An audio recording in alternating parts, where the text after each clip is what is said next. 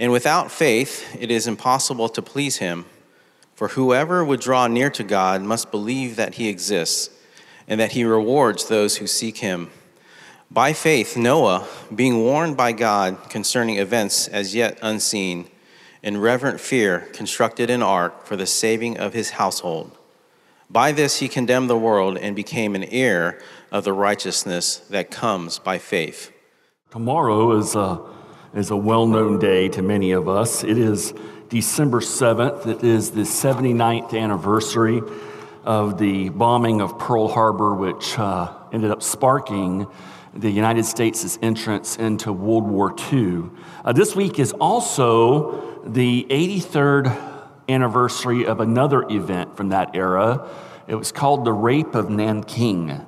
Um, the Japanese, before ever attacking Pearl Harbor, attacked China. And a brutal war was take, took place there. And on December 13th, 1937, Japanese troops entered into Nanking, which was the capital of China at that time.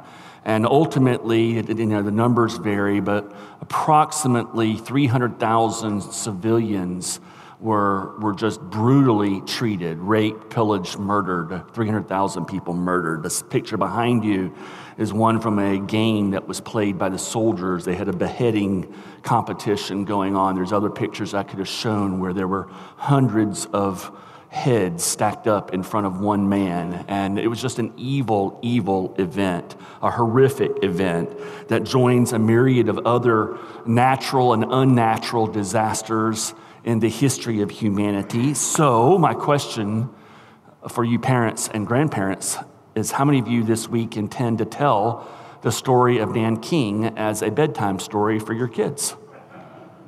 Yeah, right. No, we don't, do we? Uh, we, don't, we don't tell our children at bedtime the story of Vesuvius erupting and wiping out the city of Pompeii. Um, how many of you have turned the tsunami Indian, in the Indian Ocean from 2004 that killed 230,000 people? How many of you have turned that into a bedtime story for your children? You don't, do you? So, why do we do that with Noah? Yeah, Christopher Ash, a, a, British pastor, theologian, and writer, he poses this question, and he says, you know, essentially what we've done is we have Disneyfied the story of Noah. This is a story filled with horror. But it's also, and maybe this is why it's become somewhat of a bedtime story also for our children, it's, it is filled with horror. And yes, we probably downplay the horror because it's also a story of hope, incredible hope. It's both at the same time, isn't it? And so this morning, we're going to cover this, this story. There's four chapters to read, so settle in. No, I'm not going to read all four. I am going to read some selected verses from the four chapters to help carry the story along. But as we do that, I want to bring before you four gospel applications from this story that will show us that it is a very important passage of Scripture that is relevant for us today. Let me begin with this first application that we see in the opening verses that humanity is radically and totally corrupted by sin.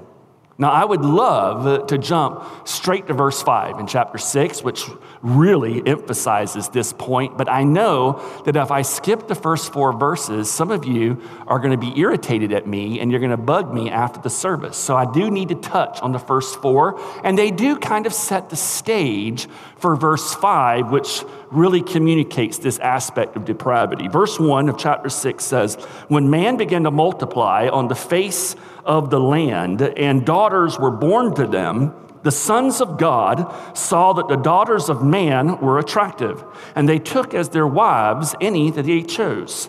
Then the Lord said, My spirit shall not abide in man forever, for he is flesh. His days shall be 120 years. The Nephilim were on the earth in those days.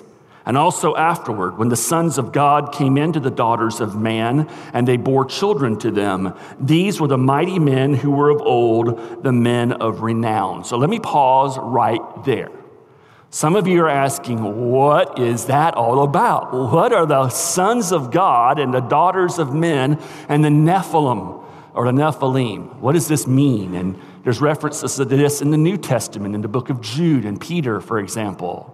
So there, there, I'm not going to go into all the details because it'll bog the message down, but let me at least summarize the major interpretations through the centuries, over 2,000 years of Christian history, of what do these verses mean. So if you were to go to the reformers, Martin Luther, John Calvin, men like this, they would tell you that the sons of God were the descendants of Seth. These were the human descendants in the line of Seth. The daughters of men were the women who had descended from Cain. And so the, the godly line of Seth began to intermarry with the ungodly line of Cain. And as a result, they, the people were departing from their faith wholesale, creating this issue that we'll see in verse 5.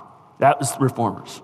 Now, an, a more old, older, an older uh, interpretation, an ancient one going all the way back to the apostolic fathers, says that the sons of God were demonic fallen angels that in some way were able to cohabitate with women and have children with them, sparking a line of, of human whatever beings that were incredibly violent, evil. And all of this was an attempt and to, to basically pollute and contaminate the family tree of Seth, from which, of course, Jesus was supposed to, is and ultimately does come from.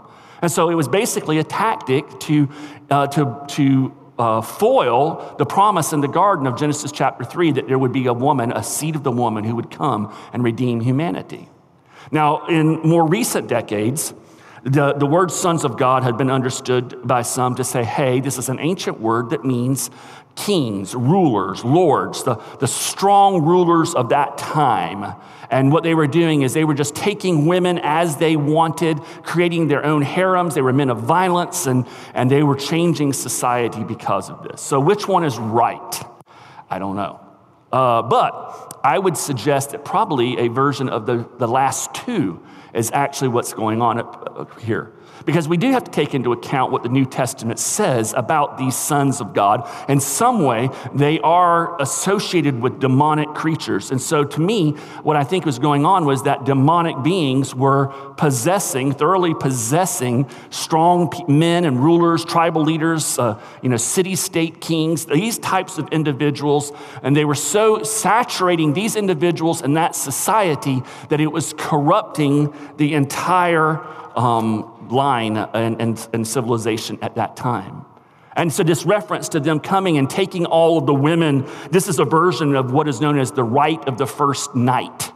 Uh, you may be familiar with this if you ever watched the movie Braveheart. You see it there. Uh, you'll find its origins and antiquity as much as the medieval times of William Wallace.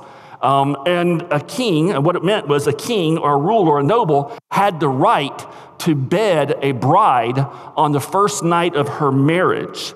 Now, it's unknown how much of this actually happened in, like in medieval, like with William Wallace, but it's interesting to point out that in the Epic of Gilgamesh, which is another ancient Mesopotamian flood story, you find King Gilgamesh making use of this rite of the first night, this very evil practice. And so I do think that in some way it means that these leaders, these, these powerful men in that society of that day were demonically possessed and they were doing horrendous things. And that sets the stage for the most important verse of these opening verses in chapter 6, which is verse 5. The Lord saw that the wickedness of man was great in the earth and that every intention of the thoughts of his heart was only evil continually. This verse and these verses really remind us of an important truth, an important doctrine of our faith known as the total depravity of humanity. That, that, man is totally depraved. Humanity is radically and totally corrupted by sin. In other words, as it says here, every thought, uh, intention of the thoughts of his heart was only evil continually. What an indictment upon humanity. You know, I had a, a seminary professor who taught us that we are sinners because we sin. We are sinners because we sin. And he was wrong. He had his word order mixed up. We are not sinners because we sin. We sin because we are sinners. We are born sinners. We are, we are totally and radically corrupted by sin. There is not one aspect of our being that has not been tainted and polluted and radically affected by the presence of sin. We inherit this corruption from our first parents, Adam and Eve. This is what is known as original sin. That's not just lyrics in a song, okay? An original sin also doesn't mean the first sin that was ever created. Original sin is referring to the effects of the first sin of our first parents upon us. And the effects of that original sin is that we are thoroughly, radically corrupted by its presence in our lives. Now, total depravity does not mean that we are as bad as we possibly can be. Total depravity does not necessarily mean utter depravity, but it does mean that everything that is within us is tainted. Everything that we do, think, act is tainted and polluted by sin. Even the good deeds, the good works that we would point to as justification for us being considered good people, the Bible says, no, they're not good in the sight of God. They are tainted and polluted by sin. This is why there is no one who is good, God declares, not even one person. We're totally, radically corrupted by sin. And so the reason that we actually do not become utterly depraved and our society is not utterly depraved is because of something known as the restraining grace of God. God restrains evil in our society. And when you find societies that have very little presence of, of Jesus Christ in that civilization, you will see evil even reaching higher limits and extremes. And the more God withdraws his hand of restraining grace, the more that nation or society will devolve into abject, utter depravity. And you see it in the world stage even today. So, this pre flood society is an example of a civilization where very little of the restraining grace of God was actively in place. All the intentions of the thoughts of their hearts, of everyone, God says, was evil, not just some of the time, but continually. And so when you look at verses 11 to 13, it puts it in even more graphic terms. Oh, I, I skipped a quote. I'm sorry uh, John Calvin, and it is a good quote for me to give you about total depravity. What does it mean? Sin has possessed all the powers of the soul since Adam departed from the fountain of righteousness. Man is so totally overwhelmed as with a deluge that no part is free from sin, and therefore whatever proceeds from him is accounted sin. Paul, the apostle, says it in a slightly shorter way. He says, the, but the sinful nature is always hostile to God. It never did obey God's laws, and it never will. And so, as a result of this, we see when God's restraining grace is withdrawn, when our natural human depravity begins to reach its limits, a society like Genesis 6. And verse 11 says, The earth was corrupt in God's sight the earth was filled with violence, and God saw the earth, and behold, it was corrupt. For all flesh had corrupted their way on the earth. And God said to Noah, I have determined to make an end of all flesh, for the earth is filled with violence through them. Behold, I will destroy them with the earth. You know, one of the reasons why we are emphasizing by faith as our ministry theme this year is to make sure that we as a church are grounded in, in core foundational biblical truths and doctrines of our Christian faith. It's very easy for false doctrine and false teachings to seep into God's church happens all the time. And if we're not vigilant, if we're not always proclaiming and rebuilding those foundations, then people are led into deception. And this is one of those truths because we, like the civilization before the flood, are radically and totally corrupted by sin from birth. We need something or someone from outside of ourselves to rescue us and to restore us to our Creator. Humanity is radically, totally corrupted by sin. Second application from our passage God's judgment is the right response to sin, reflecting both his holiness and his love. Verse 6 says, And the Lord regretted that he had made man on the earth, and it grieved him to his heart. So the Lord said, I will blot out man, whom I have created from the face of the land, man and animals and creeping things, and birds of the heaven, for I am sorry that I have made them. Recently, I received a, a question uh, about this passage that revolved around this passage. and It is a question that I have received in different ways throughout the years from believers and non believers alike um, through the years. So, for example, believers come to this entire story of Noah, and some will just bluntly say, you know, is, is this actually just a myth that's meant to teach us a, a spiritual truth? Or others will say, was this flood, was, isn't it more likely that this flood was just a local flood and not like a worldwide flood? After all, you know, God is love. How could he destroy everybody who was on the earth? I mean, that, that's a little extreme. That's not very loving. That is how it's posed from the, from the Christian. The non Christian, it'll be a little more blunt. This is why I don't believe the Bible. How can you have a God like this? How can you worship a God who kills everybody? What kind of cruel, inhumane God is that? No, thank you. Pass. I like my gods nicer than this, right? And these questions, by the way, this is the same sentiment that's behind so many, even in churches today, who question whether or not, you know, the final judgment of God and whether there's a hell and will He reject those who reject Jesus Christ. It's the same sentiment.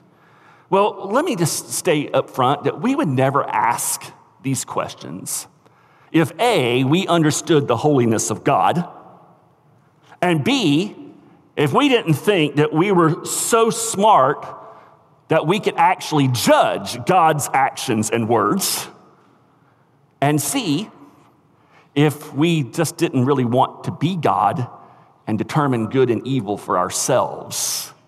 In other words, what's behind these questions is the sin of Adam and Eve in Genesis chapter 3, where they hurled accusations against God in order to, for, to justify themselves becoming their own God. That's what's going on in these kinds of questions. But we need to pause, we need to think about this for a minute um, according to God, according to testimony of Scripture, God, the only one who, by last time I checked, was omniscient, all seeing, could look into the hearts of man, could determine what was really going on, and could see everyone all at the same time.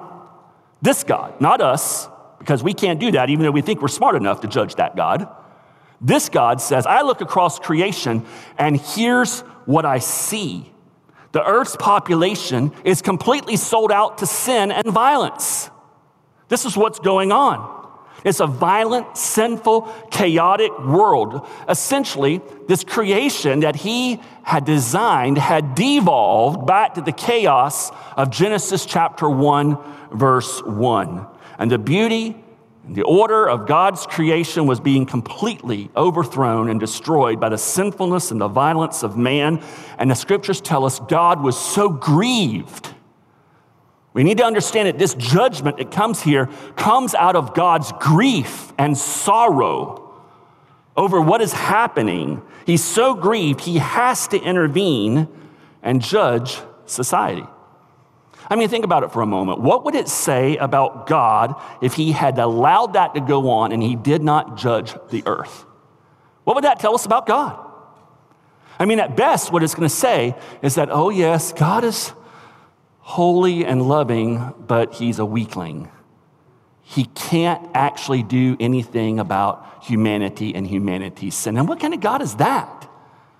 I mean, a God who's not more powerful than we are? That's not God at all. Or at worst, what it's telling us is that God isn't holy and he's not loving. You see, a God who loves his creation will not sit passively by and allow it to be destroyed by sin and violence. A God who is holy will not allow humanity, who's been created in his image, to be thoroughly conquered and defeated and ruled by sin. So it may not be politically correct to believe in the idea that God judges humanity, sometimes severely because of sin and violence, and he does so in a very pervasive way. That may not be politically correct, but I would suggest to you that it's indispensable to creation and to our understanding of God. Tim Keller has touched on this. He writes that the reason God is a judge is because of human violence. And if you get rid of the idea of judgment, if you get rid of the idea of a divine judge, you have absolutely no way to deal with human violence intellectually, emotionally, or culturally. In other words, if there is no God who is holy, and loves humanity enough to judge sin, then we have no way at all to explain and deal with the pervasive violence of this world. Intellectually, how can we object to any of the violence of this world if there is no God like this or there is no God at all? Because let's remember, with um, the premise of secular evolution, is that the strong devour the weak. It's survival of the fittest. I mean, when's the last time you got upset that the bigger, stronger fish ate the smaller, weaker bait fish? How many of you that kept you up at night? It didn't, did it? Well, sorry, young people, some of you have very sensitive hearts, but one day when you eat enough of them, that won't worry anymore. Okay, shouldn't have said that. But anyway, reset. But we don't think anything about that, right? It's just natural. That's nature. The strong consume the weak. And so, if there's no God like the Bible, what intellectual justification do we have to object against the stronger human being devouring the weaker human being? We don't have one. In fact, Friedrich Nietzsche goes so far as to say any objections that we raise to the stronger devouring the weak is coming from the weak, and it's actually a tactic to manipulate the strong to protect themselves from being devoured. Think about that. That's, that's a mind bender. But there's no intellectual justification for it at all. Oh, or emotionally, culturally, think about that for a moment. Emotionally, we will break down if we don't have some kind of assurance that those who do us wrong, who are violent, abuse us, defraud us, that they are going to one day be called into an account by a righteous God. Or culturally, think about what our culture would be like if we wholesale reject the idea that there is a God who judges and makes things right, what we all do is we pick up the gun and it becomes one big game of Hatfield and McCoys. Tit for tat. Church, we must not cherry pick the scriptures. The same scriptures that tell us God is our loving creator also teach us that God is holy. He hates sin. He will judge sin. His judgment is always right. Sometimes it's horrific. But as this story also tells us, his grace and his love are always present and pervasive throughout that judgment. So let's come to a third application this morning. Because he is gracious, God provides salvation for sinners who trust him. Verse 8 says, But Noah found favor in the eyes of the Lord. These are the generations of Noah. Noah was a righteous man, blameless in his generation. Noah walked with God. God explains to Noah how he is going to destroy the earth and the population because of their sin, but he's also going to protect it. And in verse 14, we read, Make yourself an ark of gopher wood, make rooms in the ark, and cover it inside and out with pitch.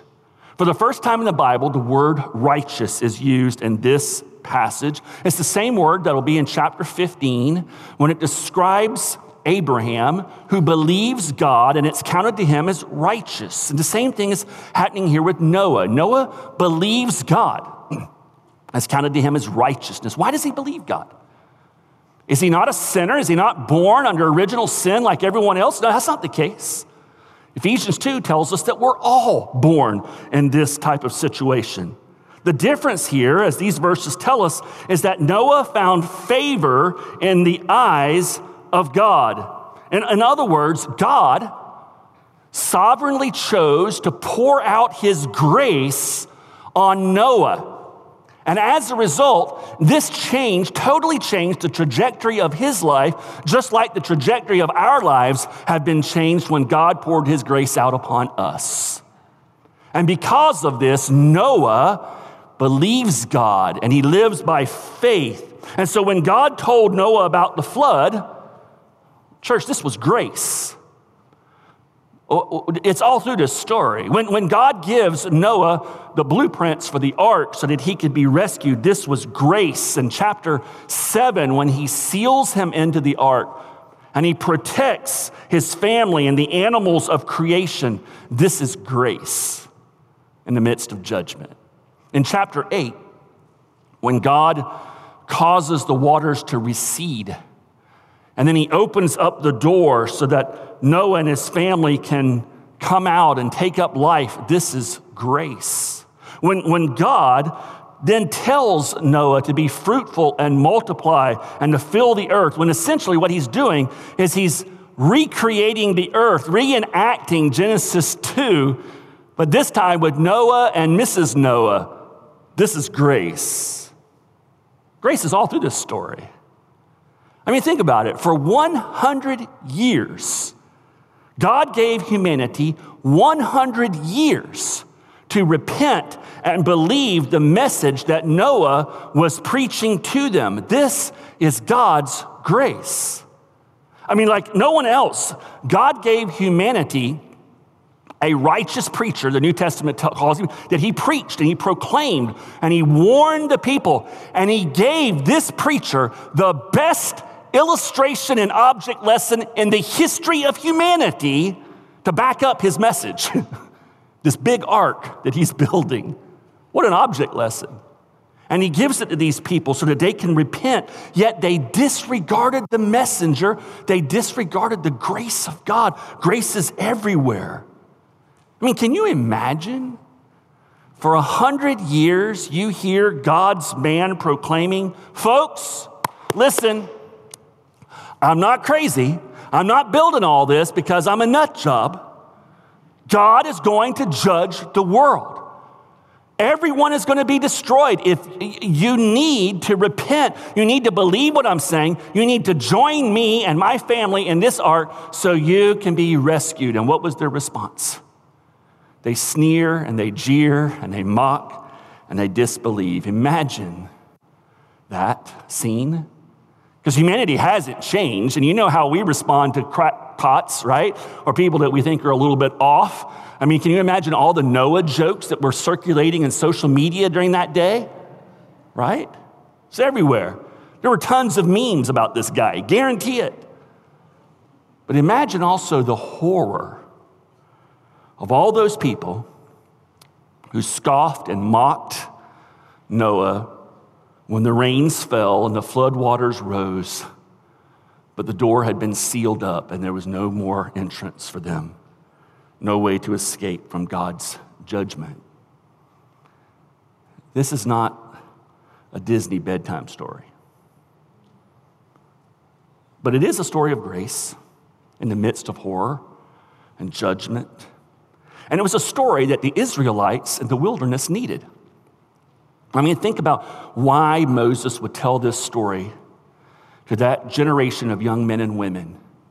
And you can see why, because they had witnessed their parents and their grandparents being destroyed by God in his righteous judgment for their unbelief and their rebellion against him, and they never entered into the promised land. And they watch their parents and grandparents die because of God's judgment of their unbelief, just like the people in Noah's day.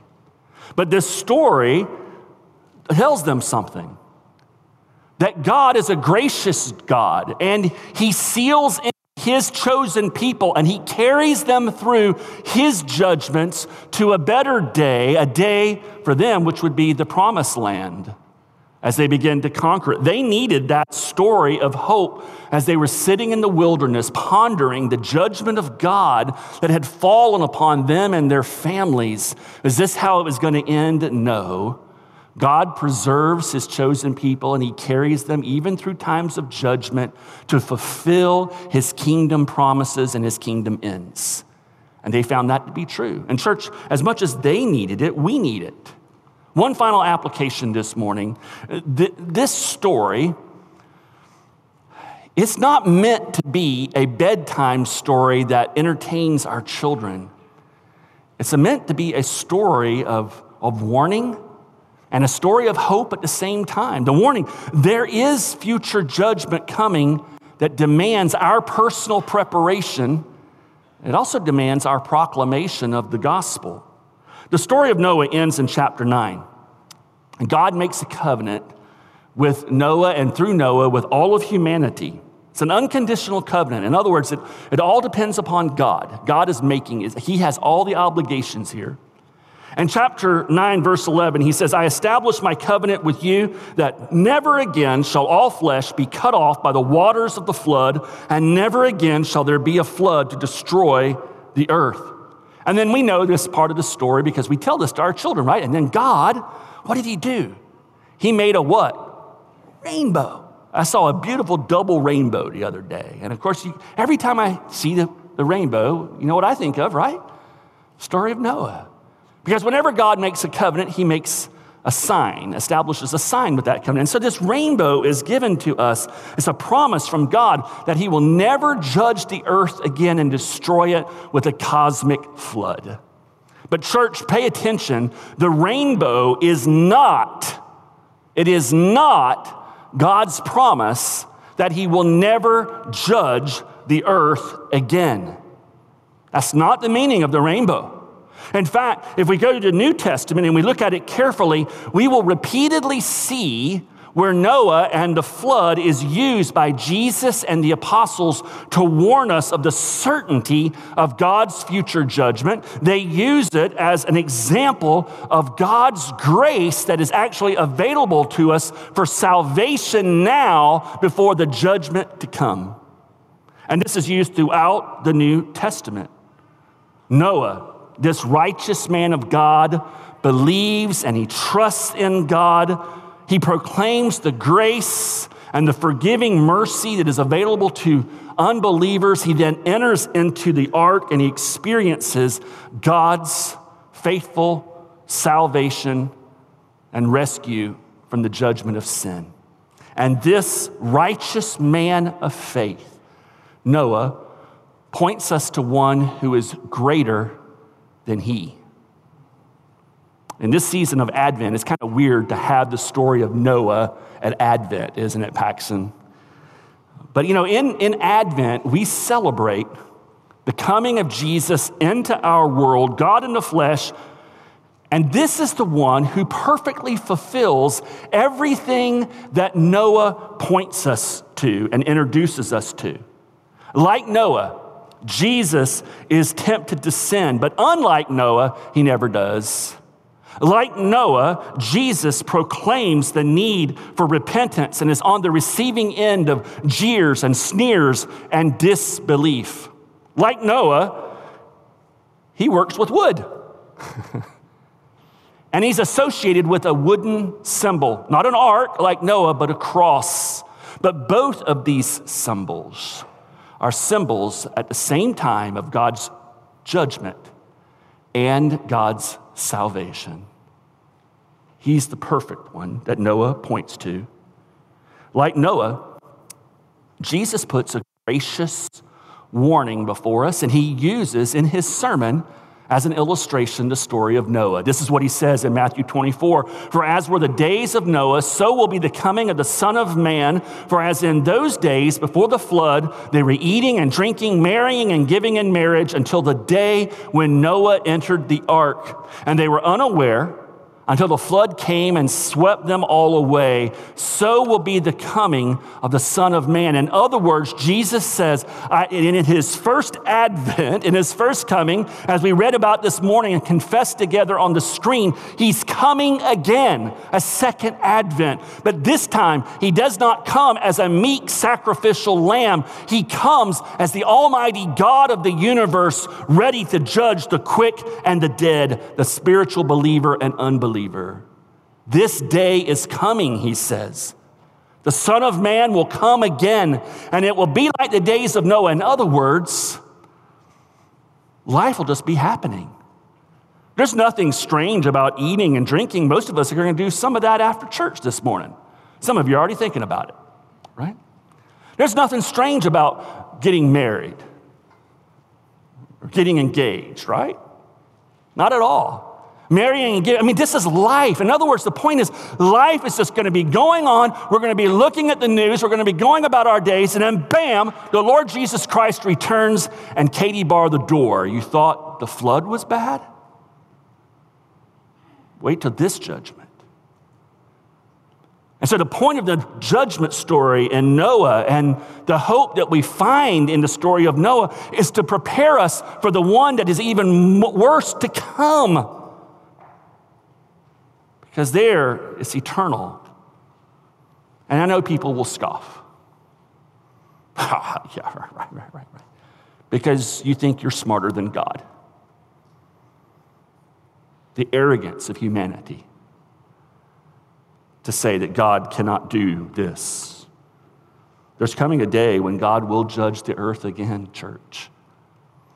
It won't be with water like Noah's flood. It'll be much worse. Peter, he, he gives a message to the scoffers of his day who said, No, this can never, God is a God of love. All the things that we hear today. And Peter says this You deliberately forget that God made the heavens long ago by the word of his command, and he brought the earth out from the water and surrounded it with water. Then he used the water to destroy the ancient world with a mighty flood, and by the same word, the present heavens and earth have been stored up for fire. They are being kept for the day of judgment when ungodly people will be destroyed. Church, the scriptures tell us that it is appointed unto a man once to die, and after that, the judgment. This judgment will be fully realized at the second coming of Jesus Christ.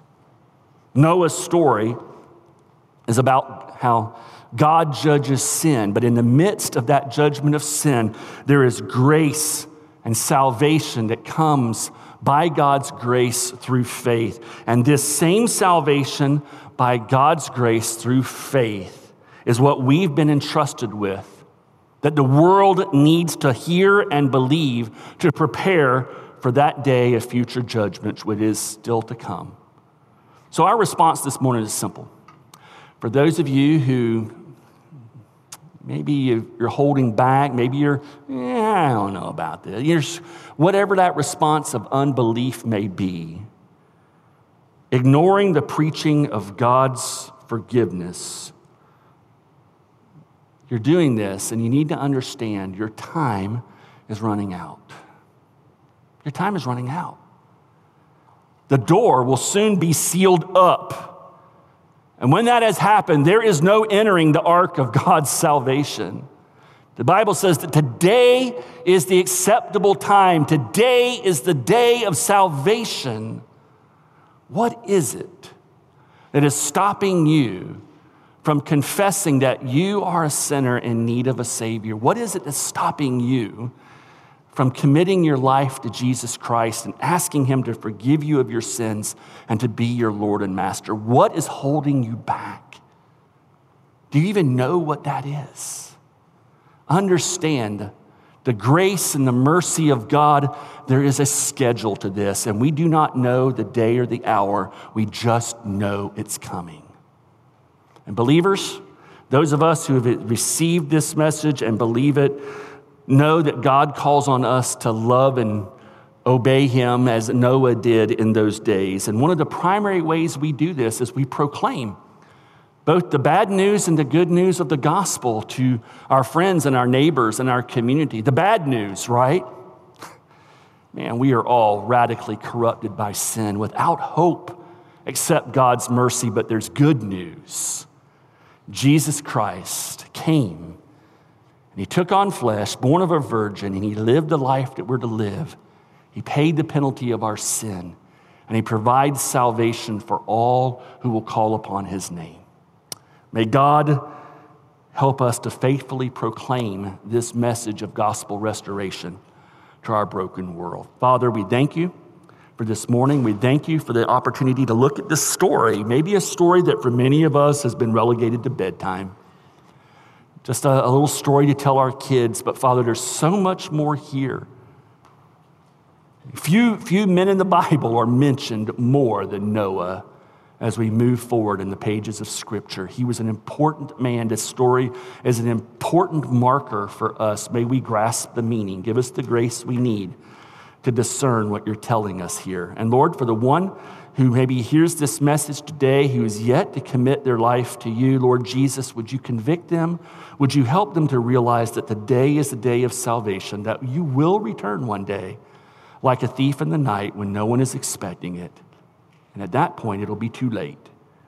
Help us to see salvation while it may be obtained. In your name we pray, Jesus. Amen.